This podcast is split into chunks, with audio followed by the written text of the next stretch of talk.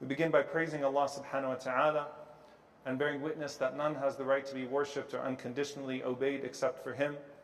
And we bear witness that Muhammad sallallahu alayhi wasallam is His final messenger. We ask Allah to send His peace and blessings upon Him, the prophets and messengers that came before Him, His family and companions that served alongside Him, and those that follow in His blessed footsteps until the day of judgment. We ask Allah to make us amongst them. Allahumma ameen. Dear brothers and sisters, oftentimes we are looking for something special to provoke in us a connection to Allah subhanahu wa ta'ala that we feel like we have seen in others and that we envy. And so you'll have people that ask for this very special equation. You know, Sheikh, what's one dua I can make so that I can quit this sin? Can you give me a wird? Can you give me something to read on a daily basis and that way I can finally connect to Allah subhanahu wa ta'ala. What's something that can finally make me feel like I'm connected to Allah throughout the day? What is this amazing script? Find me the story that's buried in a book. Find me anything that can get me out of the situation that I am in. And subhanAllah, I want you to think about a person who would go to the doctor and who would receive a very specific prescription and that prescription seems almost too easy and too good to be true. There's no mystery to it, and there's no shortage of its treatment, and it is 100% in its likelihood to cure you. And I want you to think about the thing that you do on a daily basis, but maybe don't appreciate so much. As-salah, five daily prayers. The most beloved of deeds to Allah subhanahu wa ta'ala. And you know, maybe you don't appreciate it if you've been doing it your entire life, or especially if you've been doing it your entire life. But someone looks at you from the outside and says, You really have to pray five times a day no matter what, and pull away and find this corner. And to that person that's walking in the airport and that sees you next to a gate, or that person at school that sees you on time praying and in the corner doing your ruku' and your sujood, you look like a monk to that person. But to you, this is just another, another thing you got to get done throughout the day. And I want you to think about how special these five prayers are for a moment. That the Prophet ﷺ said that they are ahabbul a'mali ilallah, the most beloved of deeds to Allah. As-salatu liwaqtiha, or as-salatu ala waqtiha. To pray on time is the most beloved of deeds to Allah subhanahu wa ta'ala. وَمَا تَقَرَّبَ إِلَيَّ عَبْدِي بِشَيْءٍ no one will come to me, no one of my slaves will come closer to me with anything. أحب إلي مما افترضته عليه with anything more beloved than that which I have prescribed upon them. Before Qiyamul Layl, before this special dua, before this amazing story, it's these five prayers that you have. When you talk about muhasaba and muraqaba, when you talk about self accounting and observing the sight of Allah subhanahu wa ta'ala upon you, there is no deed more powerful than the one that you have been instructed to do five times a day if you pray right. If you establish the prayer right. So I want to sit with this ayah for a bit. Where Allah subhanahu wa ta'ala says in Surah Al-Ankabut, أُتْلُ مَا أُوحِيَ إِلَيْكَ مِنَ الْكِتَابِ وَأَقِمِ الصَّلَاةِ Recite that which has been revealed to you of the book and establish the prayer. Inna salata tanha anil fahsha'i wal munkar. Verily, the prayer forbids, it stops you, it forbids you from falling into al fahsha wal munkar. Two categories of sins. The ulama have long, beautiful, powerful reflections on these two categories. If you read the English translation, it would say the major and the minor sins, the extremely foul sins, and the sins that might be considered more consistent or more regular or amongst the overlooked sins. But the point is, all sins fall under these two categories. And al fahsha tends to represent in the Sharia that which has a level of disgust that which is qabih, that which is flagrant, that which is which represents a different stage in your distance from Allah subhanahu wa ta'ala. That's why Allah refers to zina, adultery, fornication, and all types of sexual deviance with this term of fahisha. Because it's foul, it takes you so far away from Allah subhanahu wa ta'ala. Well, munkar, as the, the most uh, subtle or, or most specific way, kullu ma ankarahu shara' everything that Allah subhanahu wa ta'ala has forbidden in his legislation falls under munkar in some way. The point is, prayer is a guard against these things. And a person might say, well, how come I pray, but I still commit these sins? does that mean I'm not praying at all? And there is a hadith that's narrated in a Tabarani that is extremely weak, but that gets quoted frequently that seems to indicate that much. Where the Prophet ﷺ in this report is said to have said, من لم تنهه صلاته عن الفحشاء والمنكر فلا صلاة له. Whoever is not stopped from these sins, the major ones, the minor ones, the flagrant ones, the regular ones, by their salah, then it is as if they have no salah. Their prayer is not recorded for them. Now, this hadith is problematic, not just in its sanad, not just in its chain, but in what it might indicate. There is a report from Ibn Mas'ud radiallahu ta'ala anhu and Abdullah ibn Abbas radiallahu anhuma in their words, من لم تنهه صلاته عن الفحشاء والمنكر لم يزدد بها من الله إلا بعدا. It is a scary one. That whoever does not find that their prayer takes them away from evil, obscene deeds, from sinning, then they did not get from their prayer except for distance. Salah is qurb. It is a sila, it's a connection to Allah subhanahu wa ta'ala that is meant to bear closeness. Closeness. And here, if you are treating your prayer like a chore, or maybe even doing it just to get by, then it may actually be distancing you further from Allah subhanahu wa ta'ala. And a lot can be said about this that if the most potent form of connection that you have to Allah subhanahu wa ta'ala does absolutely nothing for you, then at the very least there's a hardening of the heart that's taking place.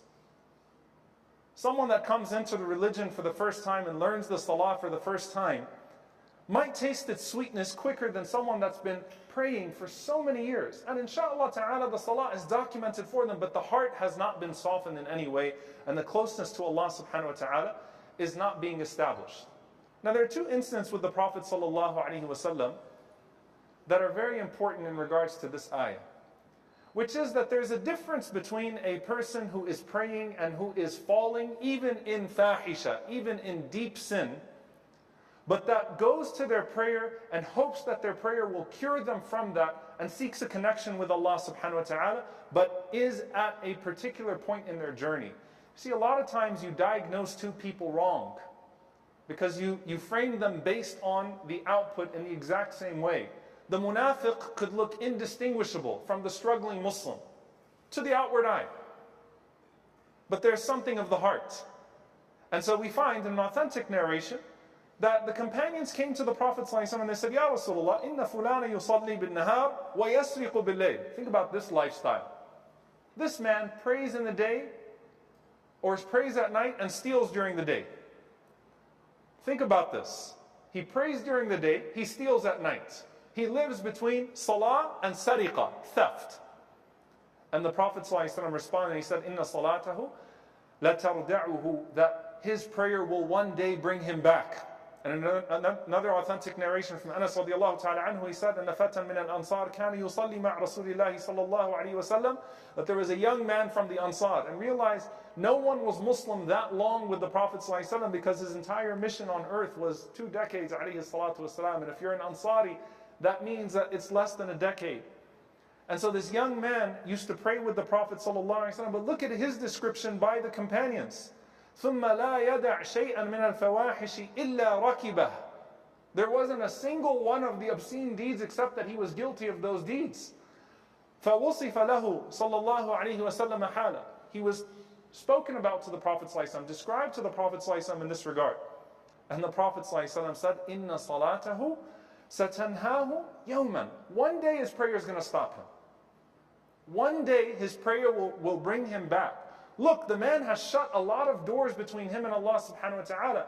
Don't shut the most important door that he has. And to all of the people in here that are struggling, even with a major sin, don't diminish the major sin, but don't let shaitan get in your head and tell you, what's the point of your salah if you're committing this sin?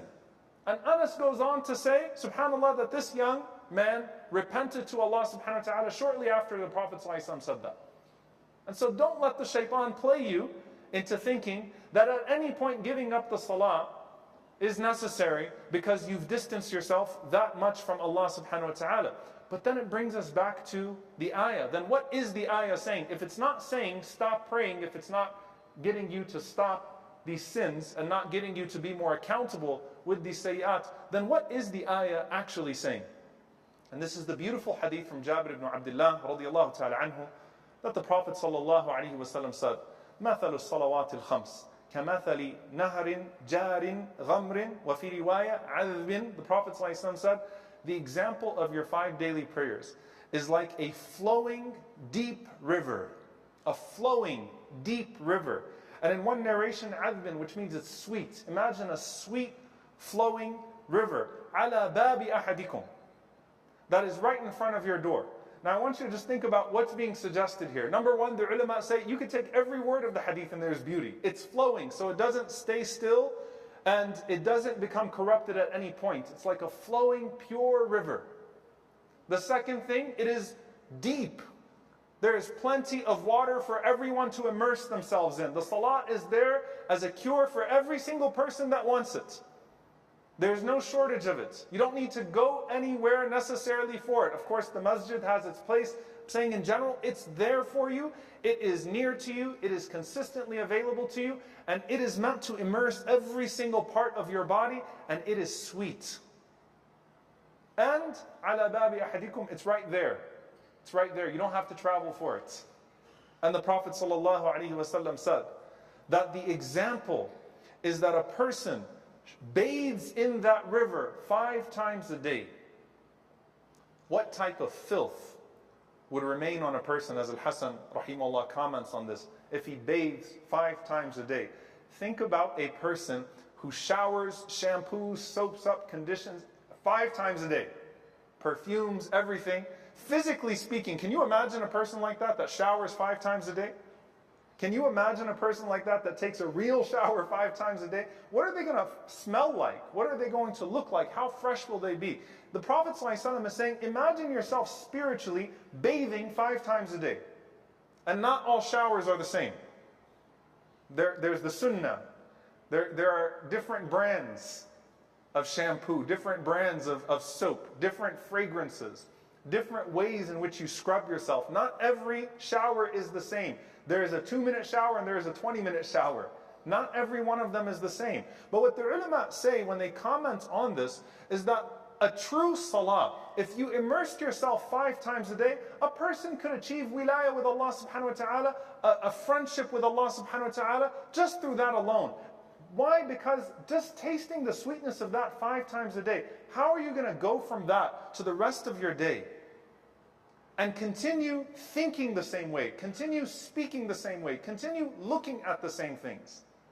And Allah Azza wa Jal continues and He says, وَلَذِكْرُ اللَّهِ أَكْبَرُ And the remembrance of Allah is greater. And the ulama say this is loaded with beauty as well. is the, the remembrance of Allah greater in the salah or greater as a deterrence? Meaning, as deterring you from these types of evils throughout the day. What, what is the extent to which this ayah is suggesting? Akbar. And the scholars say a few things and we can reconcile them. Number one, can you imagine for a moment if in your prayer you were allowed to use your phone? And by the way, you're not allowed to use your phone in the prayer or in Salat al Jum'ah, by the way. Can you imagine if in Salah you were able to scroll through your phone? Can you imagine if you were able to have conversations during Salah? I mean, you don't have to look further than Tawaf and Umrah and Hajj and the types of conversations that are ensuing there between the selfies and the conversations, I don't know how much dhikr some people can get in a matter of just seven rounds. Can you imagine if in your salah, the one time of the day, the, the, the, five times of the day, that you come to the prayer where you have to, at least, at the bare minimum, not talk about evil things, not say evil things, not listen to evil things, not look at evil things. Can you imagine if that was compromised? What a mercy from Allah subhanahu wa ta'ala that we're not allowed any of that. That is a rahmah from Allah subhanahu wa ta'ala. That's a huge mercy from Allah subhanahu wa ta'ala. We're not allowed any of that. Alhamdulillah. Because Allah knows how distracted we'd be in salah. We're already distracted enough just by the thoughts for, for what came before and what comes after the salah. But on top of that, Imam Ibn al-Qayyim rahimahullah says, what is it that's going to prohibit a person from the effect of sin inside of them? It's the dhikr inside the salah. When your whole body is in a state of dhikr, five times a day, and you're remembering Allah subhanahu wa ta'ala, And as Ibn Abbas anhuma says, and beyond that, if a person is in a state of remembering Allah subhanahu wa ta'ala throughout the day, then they don't even have to wait to be pulled to a full immersion of dhikr five times a day. What greater way to protect yourself, to protect your eyes, to protect your ears, to protect your tongue, than being in a state of remembrance of Allah subhanahu wa ta'ala throughout the day? You can't guard yourself around the consistent signals of evil today unless you have a consistent spiritual habit of connection to Allah subhanahu wa ta'ala. It's the only way. The more extreme those signals get, the more committed you have to be to those things that Allah Azza wa Jal put right in front of you. So, what am I saying, dear brothers and sisters? Not all salahs are equal. But if you've been treating your salah, if you've been treating your five daily prayers as just an obligation you need to hurry up and get through and, and move on from, take a step back and remind yourself that Allah Azza just gave you the greatest gift in these five prayers. Treat them right. Honor these five prayers. You know, subhanAllah, there's a hadith, and I'll end with this narration. It's a beautiful one, and it's similar to one that we hear around Ramadan. And it's also authentic About two brothers. And it's narrated from Sa'd ibn Abi Waqqas, ta'ala anhu, whose son narrates it from him that there were two brothers in the time of the Prophet sallallahu alaihi wasallam. And one of them, هلك أحدهما قبل صاحبه بأربعين ليلة. One of them died 40 days before the other. So just a little over a month before the other, one brother died before the other. And they were speaking in front of the Prophet ﷺ and they were talking about the one who died first. One died 40 days before the other. So the Prophet ﷺ is listening to them praise the first one that passed away, and then he says, Alam yakun al muslima? Wasn't the second one a Muslim too? You're talking about the first one. Wasn't the second one a Muslim as well? And the Prophet ﷺ wants to make a point. They said, Bala ya Rasulullah wa kana la ba'sa bihi. They said, Yes, O Messenger of Allah. And he wasn't he was alright. Like he was okay. La ba'sa bihi. He wasn't as great as the first one. And the Prophet ﷺ in this particular narration, he says, وَمَا يُدْرِيكُم مَا بَلَغَتْ بِهِ صَلَاتُهُ What do you know about what rank his prayer delivered him to? And the Prophet ﷺ repeated that the salah, the example of the salah is like a flowing river in front of your homes, five times a day that you could bathe in it. And the Prophet ﷺ says, فَإِنَّكُمْ لَا تَدْرُونَ مَا بَلَغَتْ بِهِ صَلَاتُهُ You don't know what rank his salah took him to. You don't know how much that extra month of just the five daily prayers alone actually elevated his rank. You have no idea. And dear brothers and sisters, when you go to the graveyard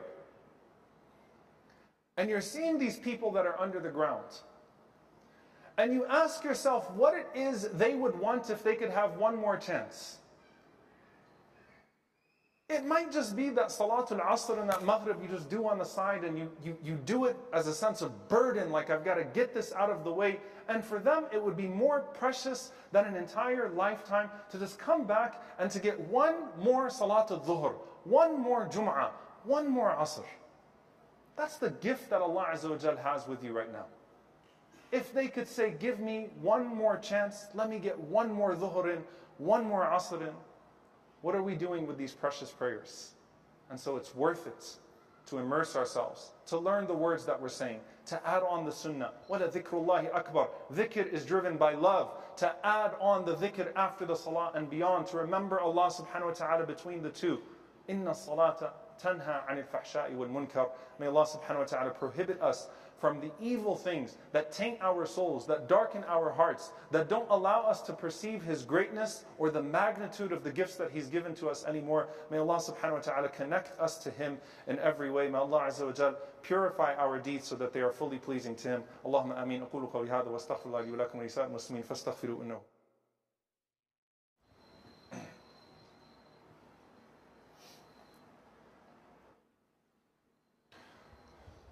الحمد لله والصلاة والسلام على رسول الله وعلى آله وصحبه ومن والاه. اللهم اغفر للمؤمنين والمؤمنات والمسلمين والمسلمات الأحياء منهم والأموات إنك سميع قريب مجيب الدعوات. اللهم اغفر لنا وارحمنا واعف عنا ولا تعذبنا. ربنا ظلمنا أنفسنا وإن لم تغفر لنا وترحمنا. لنكونن من الخاسرين. اللهم إنك عفو كريم تحب العفو فاعف عنا. اللهم اغفر لوالدينا. رب ارحمهما كما ربونا صغارا. ربنا هب لنا من أزواجنا وذرياتنا قرة أعين وجعلنا للمتقين إماما. اللهم انصر إخواننا المستضعفين في مشارق الأرض ومغاربها. اللهم أعز الإسلام والمسلمين وأذل الشرك والكاذبين ودمر أعداء الدين. اللهم أهلك الظالمين بالظالمين وأخرجنا وإخواننا من بينهم سالمين. عباد الله أن الله يأمر بالعدل والإحسان وإيتاء ذي القربى. وينهى عن الفحشاء والمنكر والبغي يعظكم لعلكم تذكرون. فاذكروا الله يذكركم واشكروه على نعماء يزد لكم ولذكر الله أكبر. والله يعلم ما تصنعون وأقم الصلاة.